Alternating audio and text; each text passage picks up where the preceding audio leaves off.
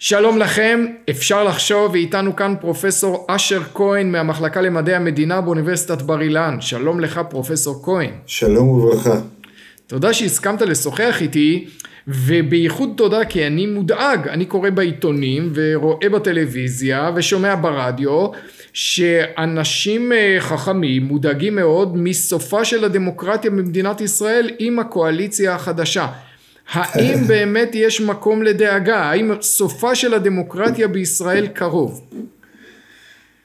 תראה, התופעה היא, התופעה שאתה מתאר, הפחד מהקריסת הדמוקרטיה היא בסכנה, היא מדרדרת, הוא כל כך הרבה שנים, שכבר יש מחקרים על השיח שהדמוקרטיה בסכנה. עד כדי כך זה. אגב, זה, זה אני מדבר על, באמת על, על אנחנו חושבים שהיום זה פעם ראשונה, אז אני עוזב את זה שהאיומים, הרי פעם הימין בכלל לא היה בשלטון, אז לפני כל בחירות, כשעוד מפא"י הייתה דומיננטית, היו אומרים, תקשיבו, אם הם יגיעו לשלטון, זהו, זה, זה, זה הסוף. אה, זה יהיה פשיזם וכן הלאה, אבל לא ידענו אם זה באמת נכון או לא. ואז ב-77 קורה, בפעם הראשונה, שהימין מגיע לשלטון, ומתחילה מה שנקרא, מה שפרופסור מאוטנג קורא לזה, אני מציע לכולם לקרוא את המאמר הזה, שנות ה-80 שנות החרדה. עכשיו, זה לא סתם שזה חרדה ולא פחד. מאוטנר מסביר שחרד, פחד, כשמשהו מתברר שגורם הפחד נעלם, הפחד נעלם. חרדה לא קשורה לכלום. חרדה היא פשוט חרדה. עכשיו, למה? מה זה שנות ה-80 שנות החרדה? אין מי שלא יגיד שחל תהליך של ליברליזציה. חד, ושמע, חד משמעית, מדדי הדמוקרטיה עולים או יציבים. אין תחום שאני יכול להגיד, ישראל נסוגה לאחור בהקשר של דמוקרטיה. והחרדה היא, היא, זה לא יאומן, בשנת 1984 יוצא למשל גם פונדקו של ירמיהו, אה, הדרך לעין חרוד, כולם זה דיסטופיות שקם כאן שלטון פונדמנטליסטי פשיסטי וכן הלאה, והחילונים הופכים אה, למיעוט ששומרים על המנהגים החילוניים בהיחווה, וזה רק במחזות, והמאמרים, והוא בודק את כל המאמרים, חרדה נוראית, והמדדי הדמוקרטיה עולים, כן, בודקים, מדד אחרי מדד עולה, כך שצריך להבין, השיח הזה הוא לא חדש, הוא לא מהיום, הוא גם לא רק מהעשור האחרון בגלל שלטון הימין. באופן קבוע הוא קיים, ויש לו עליות וירידות, זה כבר נחקר, למשל אה, מזווית ראייה אחרת, אורי כהן ואיתן אורקיבי אה, בדקו למשל את יחס האינטלקטואלים למהפך. וראו את הקבוצה של חוג 77, של הפרופסורים של אז וכן הלאה, ומקימים חוג כדי להציל את הדמוקרטיה. עכשיו, אבל לא קורה כלום לדמוקרטיה, ואתה רואה את המונחים, בני אור מול בני חושך, הטובים מול הרעים, פונדמנטליסטים מול ליברלים. זאת אומרת, הדיכוטומיה הזאת קיימת בשיח, ואנחנו כבר עברנו מעל 40 שנה מאז. אגב, ההוכחה הכי טובה לשיח הזה, כדאי לתת אותה מהוכחה היסטורית. מה קורה לפני בחירות 81? למה הן בחירות חשובות מאוד?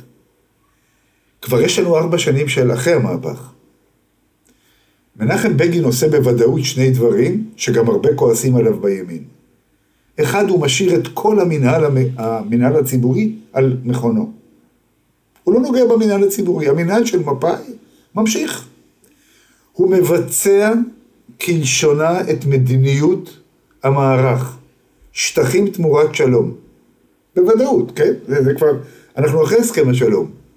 ואתה מסתכל על העיתונים, וממש, אומר לך אה, אה, חבר כנסת כץ עוז, ייבדל לחיים ארוכים, אנחנו לפני סכנה אמיתית של פשיזם. אז אתה אומר, קודם לא ידעו, מה עכשיו? מה עכשיו? אחרי השלוש שנים האלה, הזיכרון קצר. זה לא קשור לכלום. אין קשר בין השיח לבין המציאות. פשוט אין קשר.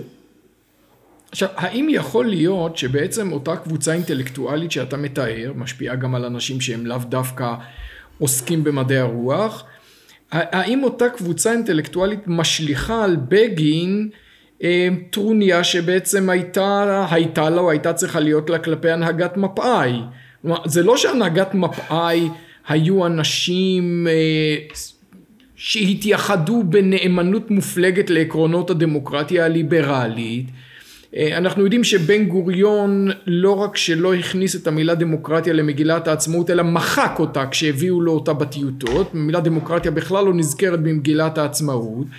בגין היה אדם שמבחינת השקפת עולמו ואורחותיו הרבה יותר מחויב לדמוקרטיה לדעתי מאשר הגוורדיה הוותיקה של, של מפא"י, אבל כאשר חוגים מסוימים בעולם האקדמי יותר מתחככים במה שקורה בתקופה הזאת בעולם המערבי בארצות הברית. הם מייבאים לכאן את השיח הדמוקרטי הזה ומשליכים אותו דווקא על היריב הפוליטי שלהם דווקא על בגין. לכן דווקא בגלל מה שאתה אגב זאת אומרת זה כאילו הם מתייחסים לבגין בימי המחתרת שגם בגין בימי המחתרת הרי גם איתו יש ניסיון מלחמת אחים לא תהיה. הוא עבר סזון הוא עבר את אלטלנה נכון, היה גם את ההפגנות הסוערות של השילומים מגרמניה, אבל אתה לא יכולת לומר על הפעילות, דור שלם הוא היה פעיל באופוזיציה, שפה יש איזושהי אופוזיציה בלתי אחראית או משהו כזה, שלא לדבר שב-67 הוא נכנס לממשלת האחדות. זאת אומרת, להגיד שפה יגיע, אני כבר לא מדבר על זה שלרוויזיוניסטים יש יחס של כבוד לעולם המשפט. אני חושב שהאקטיביזם השיפוטי התפתח דווקא על רקע שלטון הליכוד, בין היתר בגלל זה. זאת אומרת, יש איזה כבוד למשפט, למשפטנים, יש שופטים בירושלים. זאת אומרת, בהרבה היבטים, בפירוש, שלטון הליכוד היה יותר דמוקרטי. ולכן אני חושד, קשה להוכיח, שהדמוקרטיה כאן משמשת כאמצעי, כאמצעי כוחני. בואו נגיד עליהם כך וכך, ו- ו- וזהו. ואני לא רוצה לקשור את זה לעשייה הקומוניסטית במערב, ואיך, ואת ספרון ההדרכה המפורסם, של איך, אה, אה, אי אפשר להשתלט בכוח, לא משתלטים עם טנקים, נגמר הסיפור. משתלטים עם עיתונות, עם תרבות, עם אקדמיה וכן הלאה. אה, כמו שאנחנו רואים היום גם, למשל עם הפרוגרס וכן הלאה, הוא לא דמוקרטי.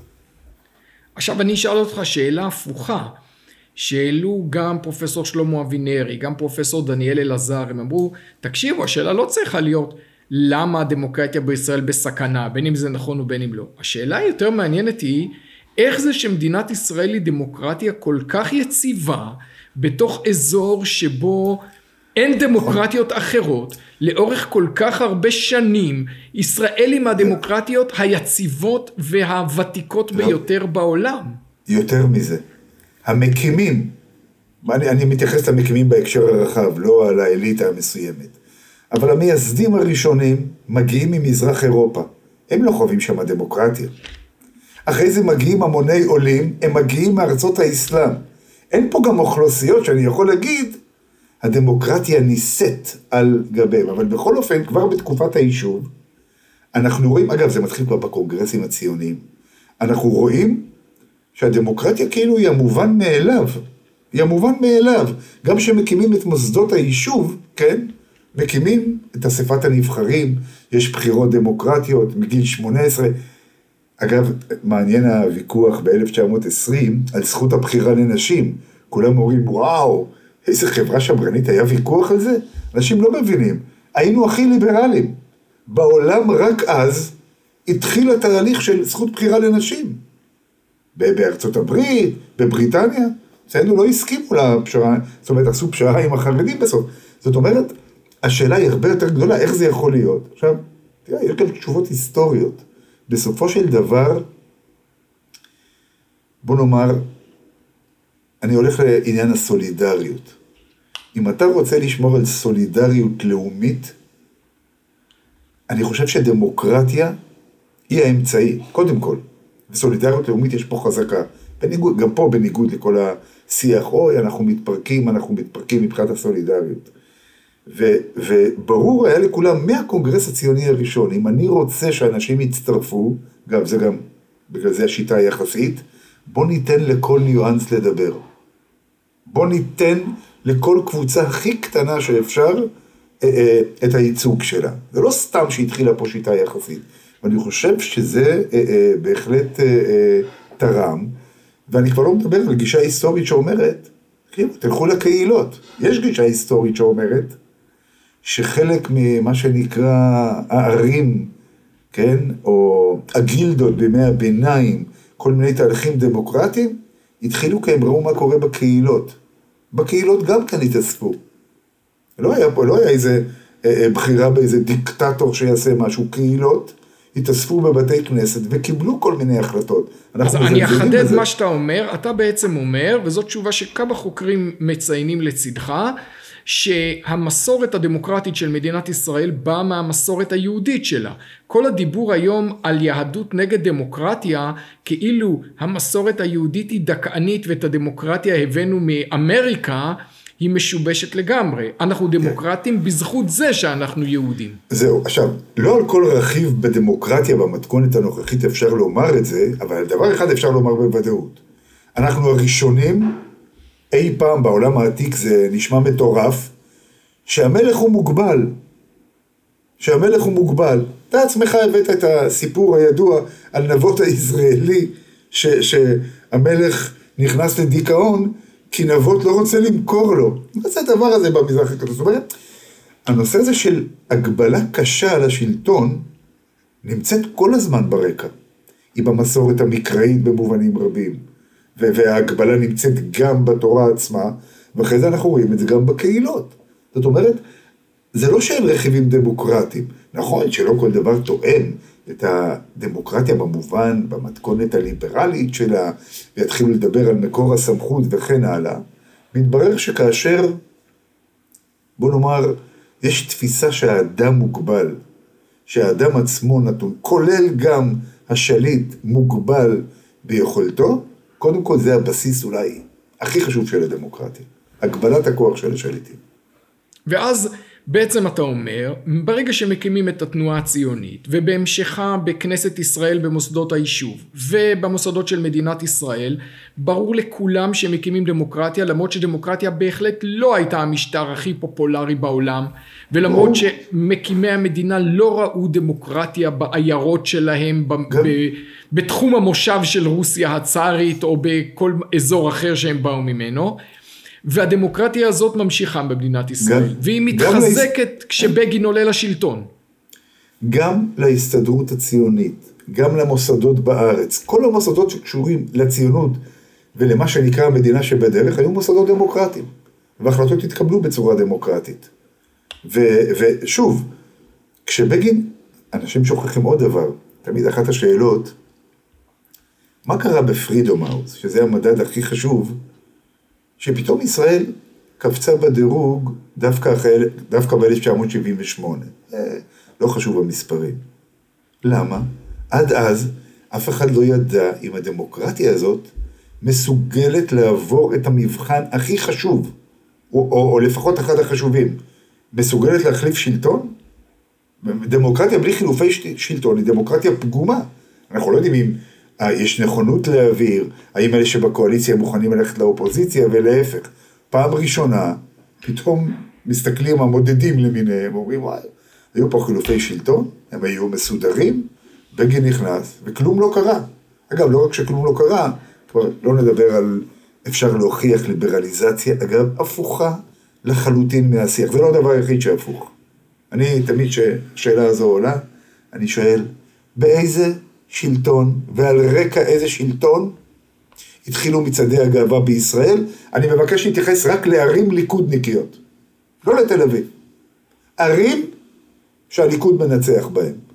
אנשים מסתכלים, ופה, ופה יש שיח, וואו, מה הולך לקרות, והומופוביה, ומי יודע מה הולך להגיע אלינו וכן הלאה. עכשיו אפשר להראות את זה בהרבה הרבה אה, דוגמאות אחרות. גם פה, שיח הדתה, בוא נחשוב רגע. מתנהל פה שיח הדתה עצום. אגב, הוא, הוא, הוא מגיע בגלים. הרי פה ממש אפשר למדוד. אפשר ללכת לסבא וסבתא שלמדו כאן בשנות ה-60, החילוניים, ולשאול אותם מה הם למדו בממלכתי. אחרי זה אפשר ללכת להורים ולשאול אותם מה הם למדו בממלכתי, ואחרי זה אפשר ללכת לילד הנוכחי ולשאול מה הוא לא לומד בממלכתי. הרי ברור שיש ירידה עצומה למשל בלימודי היהדות. בחוץ יש הדתה, אני כבר לא מדבר כשיוצאים מחקרים, כן? אה, אה, שזה עצמו שווה דיון נפרד, פה מתנהל שיח הדתה, ומה קורה בממש מילה חדשה שלא השתמשו בה קודם, פתאום בבן גוריון, פרופסור גיא בן פורת, מוציא את הספר הלכה למעשה, חילונו של המרחב הציבורי בישראל. יש איזה חילוני ישר, שלא יודע להגיד שמאז שנות ה-80 יש לו הרבה יותר אפשרויות בשבת. אני מזכיר לכולם, בשנות ה-80 היה אירוע מתמשך של חודשים, קולנוע אחד בפתח תקווה. פתחו קולנוע בפתח תקווה בשבת. וואו, הפגנות סוערות, במשך שבועות. מי, מי, מי, מי מסתכל על קולנוע שנפתח היום? איזה קולנוע לא פתוח אם הוא רוצה לפתוח אותו? סתם כאנקדוטה של סוגיית השבת. וכאן השיח הוא כל הזמן, הוא הפוך מהמציאות. אגב, אני חושב שגם יש לזה סיבה, וזה דמוקרטיזציה, או בוא נקרא לזה, אה, של הציבור. כי עולה השאלה, מה, האנשים האלה צועקים הדתה, ופונדמנטליזם, וכפייה, וכל הדברים האלה, מול מציאות הפוכה? ואני חושב שיש פה, התשובה כאן, הם לא מסתכלים מה היה בשנות ה-80 ושיש ליברליזציה. הם לא מסתכלים מה היה עם מצעדי הגאווה, מה היה אם אין מצעדי גאווה בשנות ה-80 ומה קרה איתם, אלא הם מסתכלים מול איזו מציאות מדומיינת, שאולי הם רואים בחוץ לארץ, ואומרים אני רוצה כך. זאת אומרת שמה ש... מה שהשתנה במדינת ישראל זה לא המציאות אלא רף הציפיות של האגף הליברלי לא. שהוא נהיה מאוד מאוד קיצוני. יותר מזה, הש, השתנו, השתנתה המציאות. לכיוון ההפוך. לכיוון החילוני, הליברלי וכן הלאה, אבל רף הציפיות עלה כל כך גבוה שזה נראה כאילו נסיגה. או, שוב, תמיד יש אפשרות אחרת, שחלק מהשיח נועד לנגח פוליטית. נועד לנגח פוליטית. חלק סתם מומצא, אתה אומר, כן, זה סתם חלק, כלי. כן, אתה, אתה צועק עליי שאני לא מספיק יהודי או לא מספיק ציוני, אני צועק עליך שאתה, לא יודע, פונדמנטליסט אה, וכן הלאה, ואין לזה אחיזה במציאות. עכשיו, אתה הזכרת מדד דמוקרטיה מפורסם מאוד בינלאומי של ה Freedom House. יש מדד גם קצת יותר חדש של ה Economist, שגם הוא אה, מודד דמוקרטיה. אני חושב כן. שאפשר להגיד די בהגינות גם שלפחות המדד של ה Economist די יש לו נטייה פרוגרסיבית, הוא מודד אה, אה, כל מיני דברים שהם לאו דווקא הליבה של הדמוקרטיה, ובשני המדדים האלה, אה, איפה ישראל נמצאת לא, ב-20 שנה האחרונות? אוקיי, אז קודם כל, באקונומיסט המגמה היא מאוד מאוד ברורה. בהתחלה מדדו כל שנתיים, אחרי זה, אחרי זה כל שנה, מ-2006, זאת אומרת 16 שנה, יש אולי מקרה אחד של ירידה, אגב, כשאני אומר ירידה, שאנשים לא יחשבו על הציונים, אבל בכל מקרה, ברור שישראל מתחילה עם משהו באזור 7.3, שזה דמוקרטיה קצת עם כמה פגמים. כיום, כרגע, אנחנו על סף השמונה. זאת אומרת, ב Economist אתה רואה או יציבות או עלייה. או עלייה. ב Freedom House צריך אה, להודות, הטווח הוא משחק של חמש נקודות, היינו כבר ב-81, ירדנו כבר ל-76, ואז כולם אומרים, הנה, הנה, כבר באו אליי, הרי אתה זה שתמיד אמרת מדדים.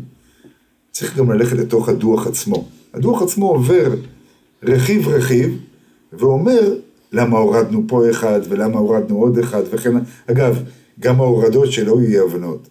ירדנו ל-80, 79, 78, אנחנו עכשיו ב-76. אבל כדי שיהיה ברור, למשל בדוח האחרון כתוב במפורש, היו מהומות במאי 2021, אבל זה שהיו, שימו לב, זה שהיו יותר עצורים ערבים, מראה על איזושהי אפליה, על שיטור יתר כלפי ערבים. כמו כן הגיעו תלונות של ערבים על כך שלא הייתה עליהם הגנה מפני יהודים. עכשיו מי שקורא את זה מבין כבר שאנחנו מדברים על מדד מאוד בעייתי. אני כל השנים הייתי עקבי ואמרתי, רוצים מדדים, נדבר מדדים. למרות שאני יודע, מי שקורא את הדוח מבין שאנחנו סובלים מציוני חסר. למה? הדוחות האלה, יש דבר אחד שהם לא עושים. הם לא בודקים בשום פנים ואופן הקשר. הם לא, לא כתוב באף מקום בדוח, ישראל מוקפת בכך וכך אויבים וכן הלאה. מדי פעם יש אזכור שהחמאס יורד טילים וכן הלאה. עכשיו, כשלא בודקים את הקשר, מתחילים לרדת ציונים. למשל, בישראל יש צנזורה. ויש שם מדידות, כמה ידיעות נעצרו לפרסום. עכשיו, אם הדמוקרטים שפה צועקים על הידרדרות הדמוקרטיה, שיגידו אם הם רוצים לבטל את הצנזורה לחלוטין. או שישראל במצב שהיא עדיין צריכה צנזורה. או, אם הדוח של פרידום האוס האחרון אומר מה שאומר, אגב, יש לו ממש הסבר למה ירד פה uh, הציון, אז, אז צריך לראות את ההקשר. עכשיו, מי שרוצה לתאר את פרעות תשפ"א כפרעות ששם יהודים פרעו בערבים, ולראות איזשהו איזון וכן הלאה, ושיטור יתר בגלל שיש יותר עצורים ערבים, זה נראה תיאור כאילו שמישהו לא היה כאן. ככה זה נראה. אבל ברור שזה לא מאוזן. אז אם פה יורד ושם יורד, גם צריך להבין על מה יורד. הדמוקרטיה במובן שאנחנו מדברים עליה, של בחירות ופלורליזם, ו... אה, כמובן יש עוד דבר שהוריד את ישראל, חוק הלאום. עכשיו, מדינה גם צריכה לשאול את עצמה. אה, אנחנו רוצים את זה או לא? אם המחיר הוא בסדר, אז נרד בשתי נקודות בפרידום האוס, אין בעיה. על חוק יסוד הלאום, יש הורדת נקודות, אתה רואה את זה בהסברים. זה לא שהם אומרים על מה בדיוק ירד כל דבר. אבל במקומות שבהם אנחנו לא ארבע מתוך ארבע, יש שם איזו חלוקה, אלא פתאום שלוש מתוך ארבע, או רק שתיים מתוך ארבע, נכנסים להסברים, ורואים כל מיני דברים. תגידו, מה, חוק יסוד הלאום, מה קרה בפרעות אשפה? ואז פתאום מתברר שהציון שלנו הוא, הוא הרבה יותר מסביר. אני לא מדבר על זה שאף אחת מהמתמודדות מולנו, לא שזה תחרות עם אחרות, אף אחת מהמתמודדות שלנו לא סובלת מטרור מתמשך באותו מצב. היא, לא נמצאת במצב הזה. לכן כל המדידות האלה קצת מוטות לרעת ישראל. זאת אומרת, המצב של ישראל הרבה יותר טוב אם תוריד את הסוגיה הביטחונית. אז יש אנשים שאומרים לי, טוב, אבל אתה מדבר על דמוקרטיה פרוצדורלית ולא על דמוקרטיה מהותית. זה טיעון שהצליח להכניס לשיח בישראל, באמת בהצלחה רבה, אהרון ברק. אני בדקתי קצת את הספרות, זה לא המקצוע שלי, אבל מה שאני התרשמתי, שלפני אהרון ברק, מדברים בעולם לפעמים על דמוקרטיה מהותית, אבל במובן אחר לגמרי. אתה מוצא חוקרים שכותבים למשל, בסוריה יש באופן פורמלי בחירות שבהם אסד מקבל 99 אחוז, אבל זה רק דמוקרטיה פרוצדורלית. וכשאני רואה בעולם שמדברים על דמוקרטיה מהותית במובן שמשתמשים בו בישראל, במובן של כל סט הערכים הליברלי והפרוגרסיבי, מייחסים את זה לאהרון ברק הישראלי, את הזיווג הזה. מה אתה חושב באמת על הטיעון הזה של נכון. דמוקרטיה מהותית? מי שבודק את הספרות בשנות ה-80 רואה מה זה דמוקרטיה פורמלית. זה כל הדברים ה... זה לא פרוצדורלי, זה כל כך מהותי, אבל זה מישהו יצר איזה בלבול גם. אתה יודע, כשאתה אומר על משהו פרוצדורלי, אתה נותן את זה כאילו זה לא חשוב. בחירות, זה דמוקרטיה פרוצדורלית. זה לב ליבה של הדמוקרטיה. מה, אתם השתגעתם? ממשל של נציגים זה לב ליבה של הדמוקרטיה המודרנית. אבל נעזוב את זה. הכוונה שיש פה פרוצדורה. יש בחירות, אחת לכמה זמן וכן הלאה. אכן במהותי תמיד התייחסו למה שנקרא זכויות הפרט והאזרח. זו הייתה ההבחנה.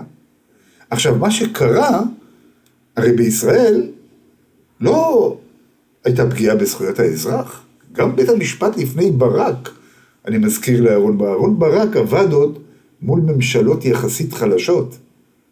בית המשפט של שנות החמישים והשישים עובד מול בן גוריון. אין לו בעיה להגיד למשרד הפנים, אדוני, אתה סגר, אתם סגרתם עיתון ולא פירשתם נכון את החוק, צריכים לפרש אותו דמוקרטית. והוא אומר לבן גוריון, בימים, צריך להבין את הימים של אז, ישראל אלדד, מה זה אתה מפטר אותו מבית הספר? ברור שהוא יכול לעבוד, אז מה אם זה הדעות שלו? בוא נראה מול בן גוריון לעשות את זה. עכשיו, עכשיו שאף אחד לא יקבל איזה דימוי, אוי, בית המשפט, כנראה שבית המשפט היה רק דמוק... פרוצדורלי, הוא לא. בית המשפט שמר היטב על הערכים ונתן פרשנויות לחוק, כן? ותמיד לקח את זה לכיוון הדמוקרטי, אבל הוא לא חשב שהוא צריך להתערב במדיניות, שזה עניין אחר. ומה שקרה עם המהותי, שהיום ברק, וכמובן אחרי זה תלמידיו אומרים, אנחנו, כדי להיות דמוקרטיה מהותית, הכל שפיט. אין דבר שלא נתון לעולם המשפט. עכשיו, איפה רואים את ההידרדרות? שכשהיועמ"שית פתאום אומרת בכנס, תקשיבו, יש משילות פרוצדורלית ומשילות מהותית. ואני שמעתי, הייתי בהלם. זאת אומרת, אתה רואה את ההידרדרות, ושוב, המהותית נועד לכסות רק דבר אחד, זה אני אעשה מה שאני רוצה. כי אני רוצה לקחת אה, לדוגמה קיצונית של עזמי בשארה. החוק יכול להיות שהוא לא מספיק דמוקרט. למה? כי החוק אומר, רשימה או מועמד שיש בדבריהם או במעשיהם, כן? במפורש או במשתמע, אגב, המחוקק שניסח את הסעיף הזה על פסילת מפלגות, ראה מול, הוא, הוא עשה את זה מול התמונה של אהרן ברק. זה ברור. כי אני רואה את הניסוח, אני אומר, למה, למה אנשים הולכים לנסח אם יש במעשיו או בדבריו, במפורש או במשתמע, איזה, איזה מין ניסוח זה, זה כאילו, בוא נסגור את העסק עד הסוף. ואז מגיע אהרון ברק, קונסטרוקציה משפטית אדירה, במקום לכתוב, באמת, בפסקה אחת, את האמת, תראו, החוק הזה לא מוצא חן בעיניי. הוא בעיניי לא דמוקרט. עכשיו אני אנסח לכם מהי דמוקרטיה, ואז ב-200 עמודים, למעשה מה שמתרחש שם זה ביטול של סעיף 7א בחוק יסוד הכנסת. ביטול, לא פחות ולא יותר. אגב, זה באחד המקרים אחרי זה, בואו בוא ניקח פרשן שלא חשוד שהוא אה, בימין או משהו כזה, משה גורלי, מכלכליסט, אז הוא היה בעיתון אחר, הוא כותב באחד המקומות, אה, עזמי בשארה התקרב מאוד אל הגבול, אבל אהרון ברק הזיז אותו. הרי, הרי, הרי מה קורה כש... אוקיי, מתקרבים אל הגבול, אל, אל הקו האדום שבו צריך לפסול, אין מה לעשות. אהרון ברק הזיז אותו עוד, זה בסדר. הגבול יזוז, זה כמו הקו בכנרת. עכשיו, פה צריך להבין, המהותי לא עוסק בכלל בהיבטים. אם אנחנו מדברים, אם הייתי ראש בית המשפט, עוסק רק בזכויות. בזכויות הפרט, בזכויות האזרח, אפליות. הייתי אומר, אוקיי, אני מבין את ההבחנה, אפשר להתווכח עליה, אבל לגיטימי. מתווה הגז? על מה? על, על כמה אפשר להחזיק במשמורת? תראה, אם החלטת כבית משפט שכבר אפשר להחזיק מסתנן לא חוקי במשמורת, החלטת שזה אפשרי, זה אמצעי לגיטימי כדי לנהל מדיניות הגירה. מה פתאום שלוש פעמים אתה מחזיר את זה לכנסת? תראו, שנה זה קצת מוקדם, תורידו קצת. תוריד. אגב, סולברג עצמו באמת הזהיר אותם מפרדוקס הערימה. כשאתה נכנס למדיניות, פרדוקס הערימה אומר, אנחנו, לא, אנחנו יודעים כולנו להגיד ששניים, שלושה, ארבעה גרגירים, זה לא ערימה. כולנו יודעים שיש מאות גרגירים, אז זה ערימה. אבל מה קורה כשיש עשרים שלושים? עכשיו, פרדוקס הערימה הוא כזה, שאין פה תשובה. ברגע שאין תשובה על משהו, לא יכול להיות שאת הטווח יקבעו בבית המשפט העליון. זה לא יכול להיות, אז, אז למה אנחנו בוחרים נציגים למדיניות? זו, זו הנקודה. עכשיו, ברגע שזה יפגע בזכויות, אין בעיה. תתערבו, אבל זה כבר מזמן לא שם. יש התערבויות, אני כבר לא מדבר על פעילות צבאית, או, או כל מיני דברים כאלו. בעצם הרושם שלי הוא שהשיח הזה שמשתמש במילה מהותית, הוא נועד למטרות של יחסי ציבור, לקחת ערך שהוא לא כל כך פופולרי ולהצמיד אותו לערך פופולרי יותר.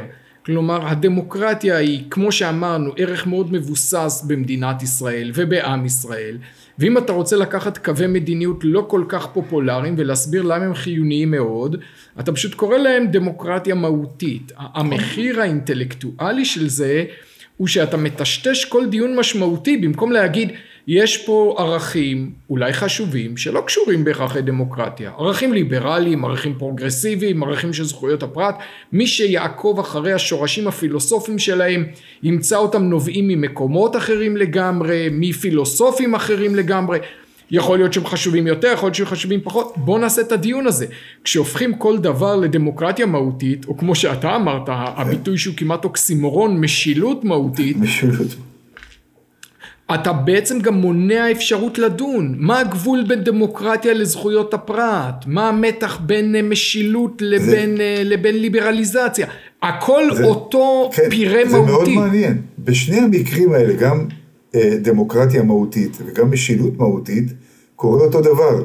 זה מישהו שאומר, אני צריך לקבוע. במקרה של היועמ"שית זה היה, כן, אנחנו אה, אה, שומרים שהמשילות תהיה מהותית ולא רק פרוצדורלית, שלא תעשו מה שאתם רוצים.